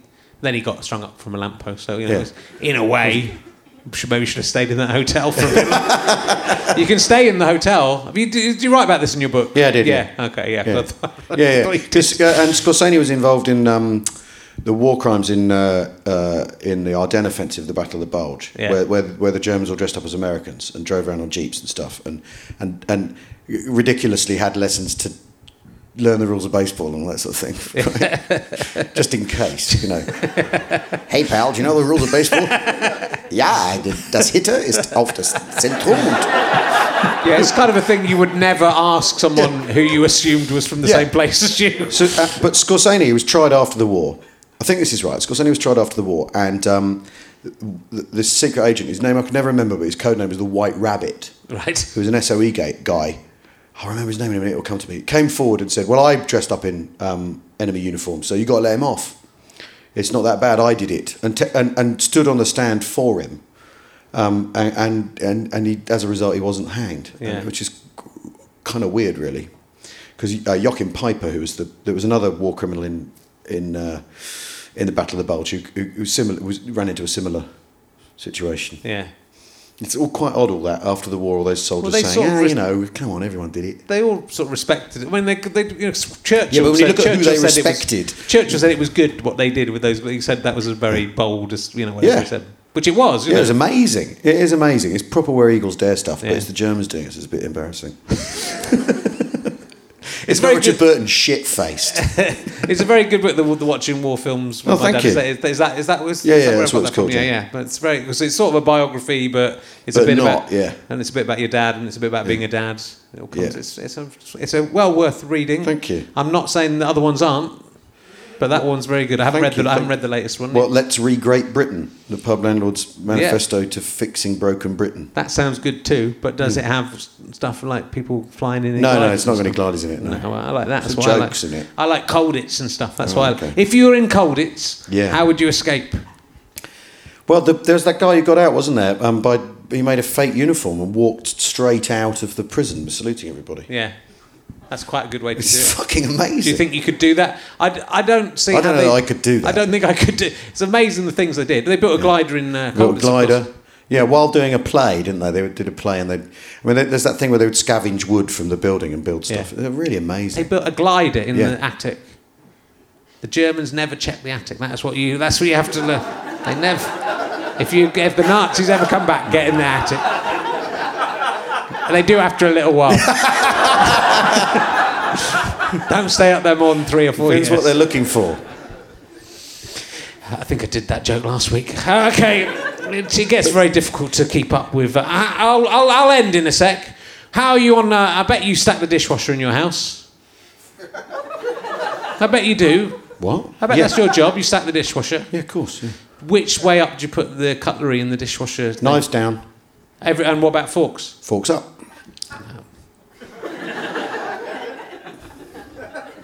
Everything down. No way. Yeah. You do spoons down. Yep. You're a complete idiot. Everything down. What, how, do how are you going to get it out? I mean, I, I've tolerated some of your more harebrained political schemes to save this country. How are you going to get the spoons out? By holding on to the spoon? Got to put the handles so you can pick the handles out. I tell you, Wash got, your hands before you empty the still, dishwasher. it's still that. Look at that. There's, however clean your hands are, there's still sweat on them. Your own sweat. Yeah, but you might be serving. have you got Ebola? You're going to give yourself Ebola via giving those to emptying the dishwasher. You haven't thought it through. You've got to put everything down. My wife No. sat the dishwasher the other day, and there was a peach stone between two plates. That's how bad she is at stacking. I got out, I put it. I put the the plates were quite close together. Might have been a nectarine. I, I eat exotic fruit. Get over it. And she put she'd put them in, and then I was putting them back in the thing, and I thought that hasn't gone down very well. By Lifted up the plate. There was a peach, a nectarine Richard, stone. Richard, you need to calm down. I don't think that peach stone is worth half of everything. It- she just that is my area. I do No, the, no, I do the bin. I make the porridge. She was never interfere with that. These we have we've accepted these ground rules. The dishwasher, I do that. I Your put the wife bins is a out. wonderful woman. I put the bins out. And I- she can do all the other stuff. okay. I wash up the bottles for the baby. That's my job. Really? And put them in the sterilizer. I like that. Dear, It's satisfying. My baby started eating food You've- now. It's annoying. you've changed. I want my baby to stay being a baby forever. Do you think that's wrong? Everyone says they get more interesting, but I really like her being No, a they, baby. they're much more interesting. I like her being a baby. I don't want to. I can't How old imagine. is she now? Uh, well, uh, it depends what you, when you mean by now. Uh, she's five, She was five months old at the end of July. That's an odd thing to say. So, so she's seven months old now. yeah, I guess. I guess. Lovely. Time passes so fast. Was she sleeping through in July? Yes. She's Brilliant. slept through nearly from the Teething, beginning. teething. Uh, she, Is she just, teething? just, She's just about. just the ones coming through. These things are it's lovely. really good. She's very you happy wait till with- she's fifteen. I know. Fuck me. I'll, I'll be dead by then. I've got everything planned out. all carefully planned out. You're going to choke on a peach stone in the. I don't know. I nearly did. I nearly ch- choked on an, uh, an apricot stone. That's what I talked about the other week. That was a callback for people. Oh right. Yeah. But not these people because that No. one hasn't gone out yet either. God help us. But people So- at home are loving the, uh, I'm the just fruit thinking all the stone stuff based that humour. could happen in the next two months. yeah. You know. You have to not worry about it because people will be listening to this probably in the year 3000. Yeah. So, you know, the topical stuff This they'll doesn't end up in the National Library of Congress. Something's gone very wrong.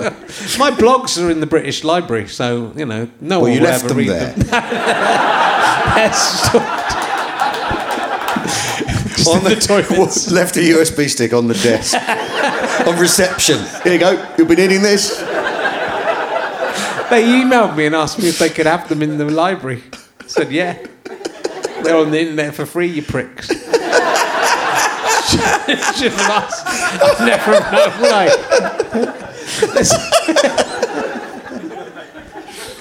so I reckon, what, what do you reckon the last date that someone will listen to this podcast will be? Someone will probably listen to it in like 50 years' time. One person. No, if you are that person. some- Hello, what's it like? Sorry about all the global warming. Sorry you're underwater. We're not sorry, we're glad we didn't care. We got loads of lights on here, you wouldn't believe it.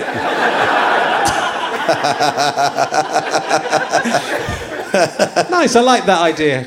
Well, yeah, there'll be some poor benighted PhD student trying Yeah. to unravel British comedy in the. Yeah. This would be a brilliant resource if they take out all the cocksuck, cocksucking, all that stuff. Most, but, Yeah, but- they take out most of the stuff you in it. all right? So let's go. Let's go the full distance with this. Are you prepared in the event of a cataclysm? Yeah. It's a question I often ask myself. Actually, for this to be the remaining artifact of Western civil, of human civilization. Yeah, that- well, do- you know the the the. the the, the, the, whoever comes and finds Earth, Yeah. or the apes, or whoever gets it, finds your podcast. It would be confusing, wouldn't it? but then you don't know, do you? Yes. The things that the things that survive, you don't know, do you? How many amazing plays from ancient Greece have disappeared completely? Most of them. There's a hmm. few that survive. I mean, a lot of the, the good things will survive because there's been lots of copies of them, especially now. Yeah, but isn't there a, a, a concern with technology that because we've gone totally, you know, lots of people have gone paperless and the hard drives are all dying and it's all going to get lost. Yeah. And the historians aren't going to have all, e- all the emails and all that. Yeah, Isn't there a worry? I think it's probably. I think you thing. need to find some kind of cryogenic way of saving this podcast for humanity. Richard. I'll put it in a plant of some kind. I'll find a way to put it in a, a redwood tree. You can just plug in some earplugs. It's constantly playing in there. But then in a thousand years' time, it could be like where people come to learn wisdom. Yeah. And you'd be like some sort of god. I think that's what I'm hoping. I, I want to be famous in 500 years' time when it's no fucking use to anyone. that's what I was at the Van Gogh Museum, and that's kind of the worst, isn't it? The worst thing that could possibly happen is you're a Never ge- sold a painting, yeah. Yeah, if you're a genius and you die, kill yourself. He shot himself in a field and then walked back into town and then died. It's awful. Poor bloke. He'd already cut off his ear. Uh, so you walk, he shot himself, walked back into town. Doesn't, doesn't doesn't know anyone thinks he's any good, and then and then every sing and he did a painting a day pretty much for his, the last year of his life. So every day he was basically printing thirty million pounds Yeah. for somebody else to have. Yeah, yeah, yeah. Be it's- annoying. It's, no way to go, is it? Do you think if that was you and you could then look back at it, you go, oh well, at least they recognised him in the end, or fuck, that's that's an awful. I think, thing. fuck, that's awful. yeah, You know, they did a Doctor Who about it, though, didn't they they? did, yeah. Yeah, we went back and had a look. Then they told him he was he was good. Yeah, he told him he was a genius. Killed himself anyway. Did. Yeah. Well done, Doctor.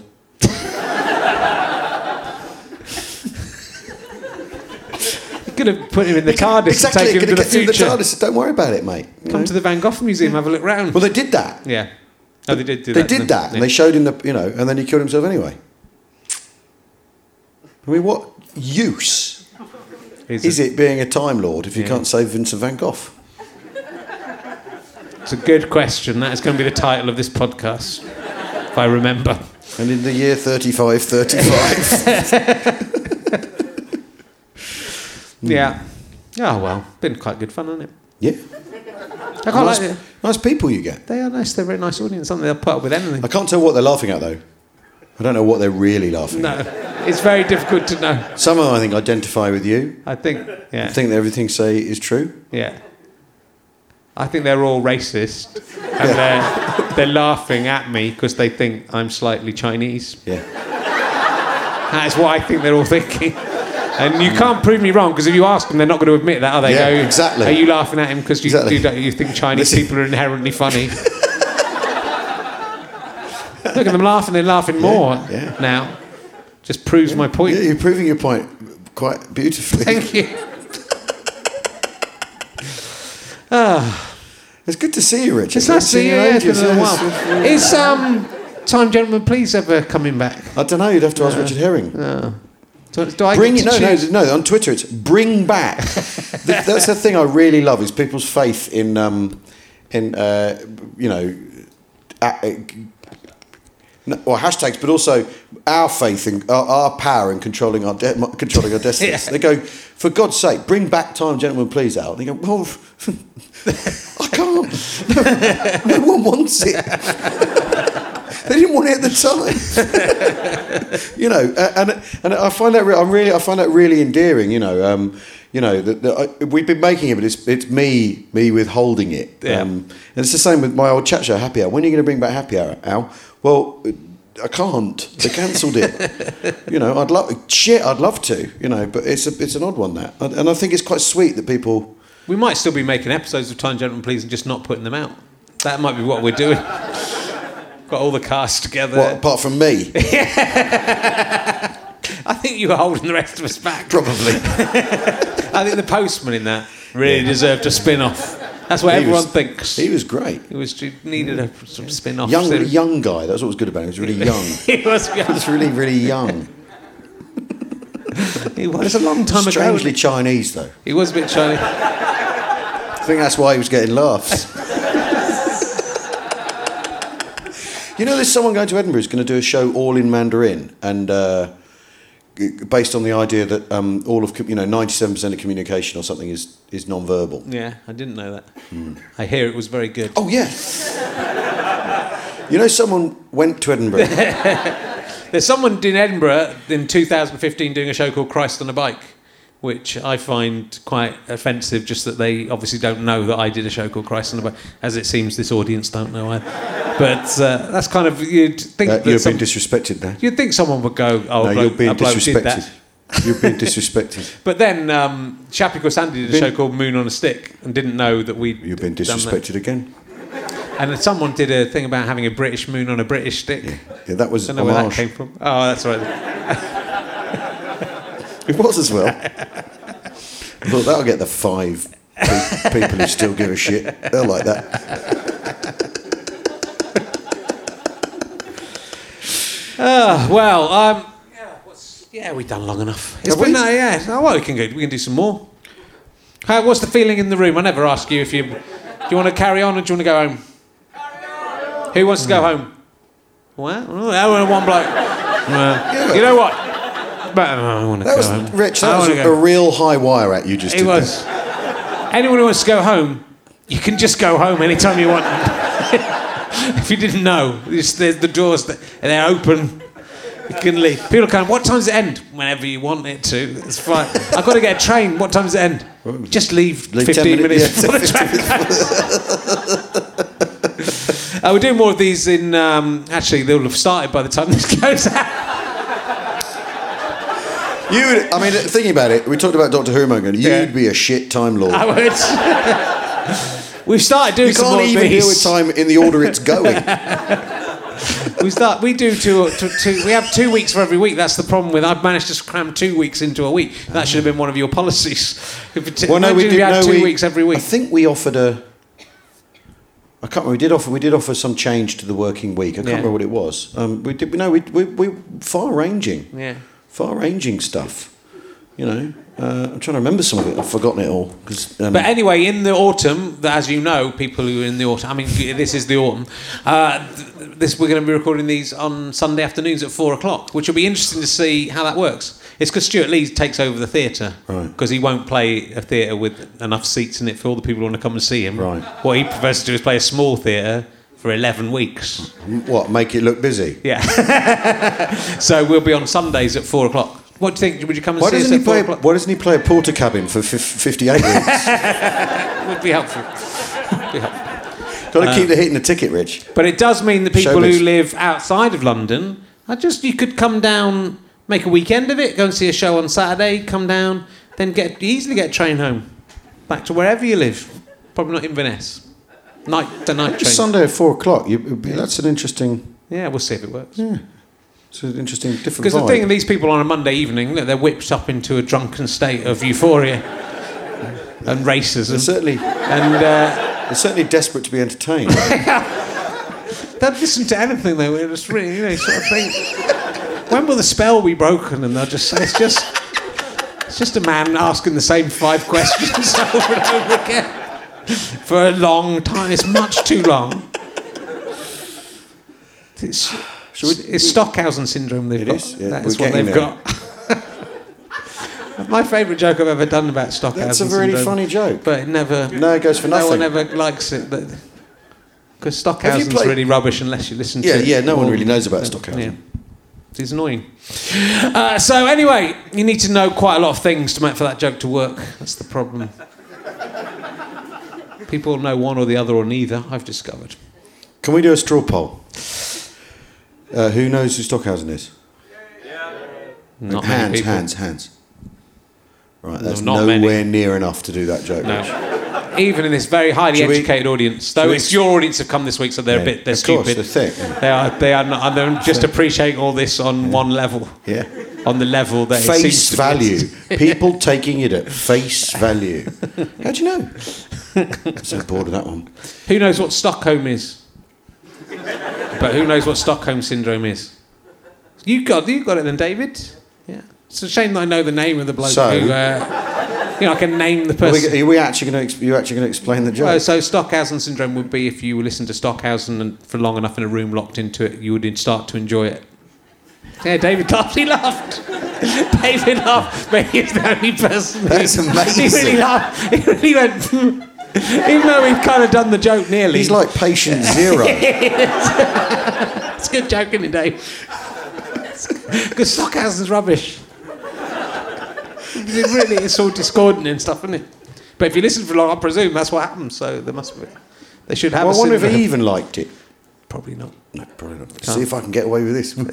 That, they're, they're leaving. The two people have taken the. I'll I'll get them on the film. They're in the dark. It was too Some- much. Wasn't it? it was too far, wasn't it? The Yeah, stock. It's too edgy. Having to go to Stockhausen. Just too too edgy. much. Some things are sacred. Was it when you realised I wasn't Chinese? Was that what? Was that? was that what put you off? Have a good uh, train home. Hope you hope you got something out the evening. He's he's bent, That's nice. He's bent down for the camera. But that might. Are you two having an affair, and that's why you're leaving? Like these two. These two at least uh, had the balls to sit in the front row to have their affair. Just, it's Have you ever actually had that actual, an actual affair at the front of a show? I've well, I don't know. Have you? I have, yeah. Yeah. Yeah. You've found them out, Yeah. and they've And- admitted it. Yeah. It was amazing.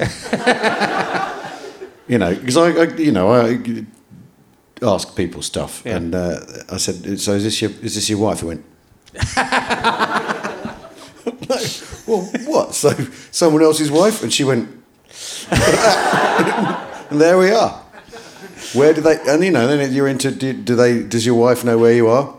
You know, like it's fucking amazing. It's really funny. Yeah, You've got. They feel they have to tell you the truth. It's very odd. They're not going to be very good at having an affair if just someone. If Are you having an affair?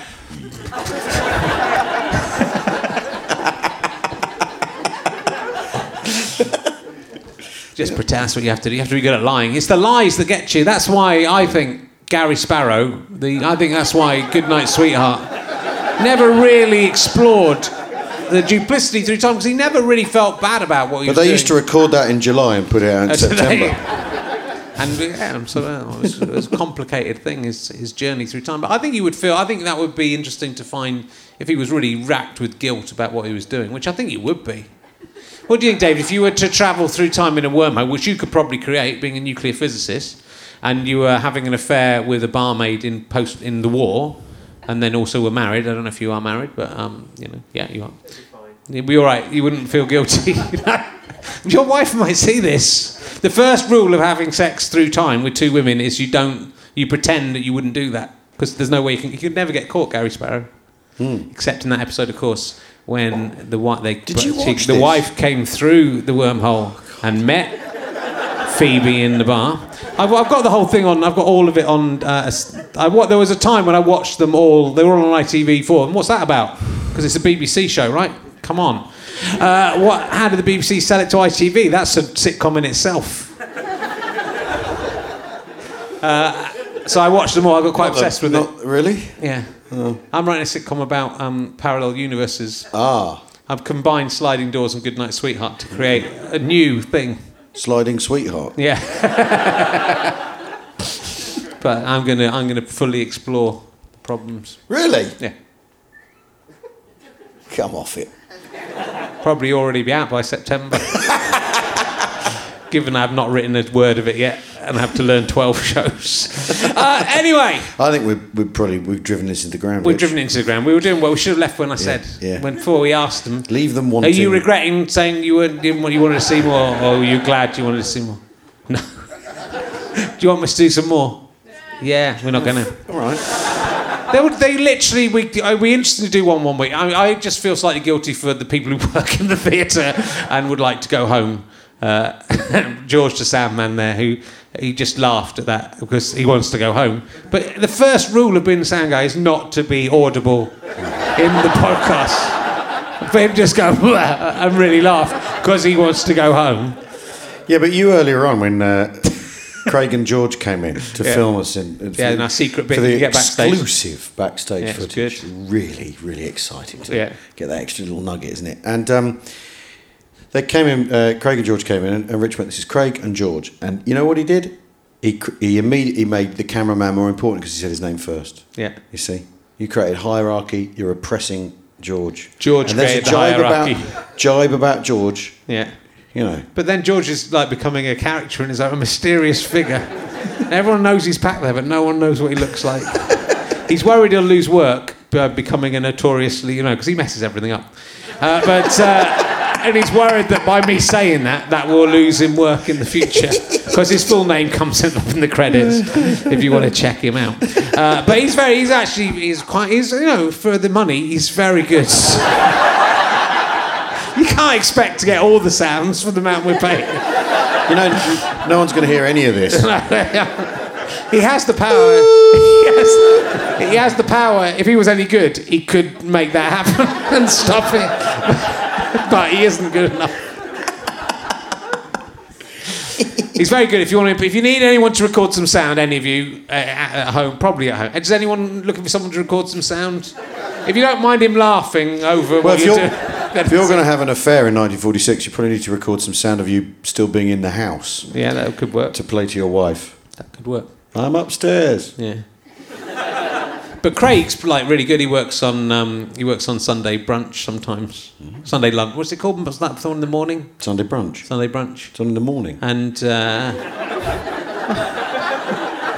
well, and he works on the Wright Stuff sometimes. Yeah. Like proper TV shows. That's Math- Matthew Wright hosts that. yeah, he's good. It's brilliant the way those names work. Yeah. Does Ian brunch do Sunday brunch? Uh, anyway, Always we with the should. Ian. Um, Yeah. We'll probably cut all this bit out. Apart from the bit about George. George laughed. He laughed again. can you pick up your own laughter on the mics, George, or not? No, but can you what? You just said something then. though. Shut up, George. Not supposed to reply. He's falling for it every time. It's brilliant. George, you're right. He's learned. He's learning, yeah. He's actually just left. It's him walking out. Just pulled out the tape and ripped it to part because that's how we do it now. Uh, we're going to go. It's been very nice Yeah. uh, to see you all. Thank you for coming along. Uh, we're doing another one next time, which is sold out with uh, Limmy and uh, Joe Lycett. It's going to be lots of fun. Oh, wow. So that's the last two in this series, and then there'll be more. We might do another Kickstart for the next series, but it's probably finished by now. By the time you're hearing this, uh, hope thank. And if we don't donate, we won't see it anyway. Uh, didn't make it through. Okay, thank you very much. Give a big round of applause, Al Murray, Paul Enron, and also Al Murray. Richard Herring. He's why you're here. You have been listening to Richard Herring, Let's the Inner Podcast with me, Richard Herring, and my guest, Al Murray. It was, the music was by Bess. Uh, the people we have to thank are everyone at the Leicester Square Theatre and everyone at GoFasterStripe.com, especially Chris Evans. Not that one. No, not that one. No, not that one. The one from Go Faster Stripe. It's easy to remember. It is a. Oh, it was produced by Dave Cribb. Let's not forget him. He's got ginger hair. Look out for him. And it is a Sky Potato Fuzz and GoFasterStripe.com production. Thank you very much for listening. Go to gofasterstripe.com if you want to buy a DVD or a badge to help us make further internet stuff. Go to richchain.com to see all my gigs and dates coming up, uh, which will help support me and my family, unlike the rest of this work. Uh, so, I have to say thank you very much to everyone who contributed to the go- to the Kickstarter RHLSTP RHLSTP campaign. All of their names are read out now. Just, just enjoy this. Here they come.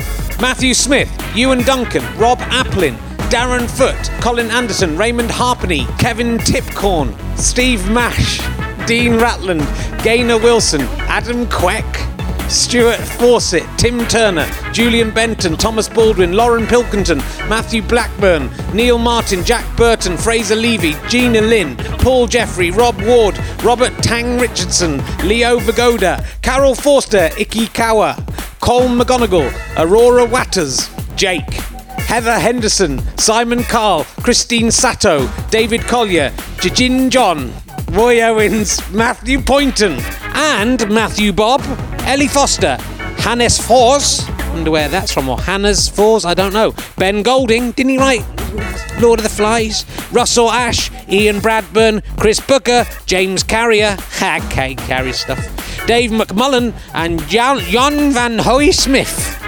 Come, and that's not that's the joke one this week, Chris.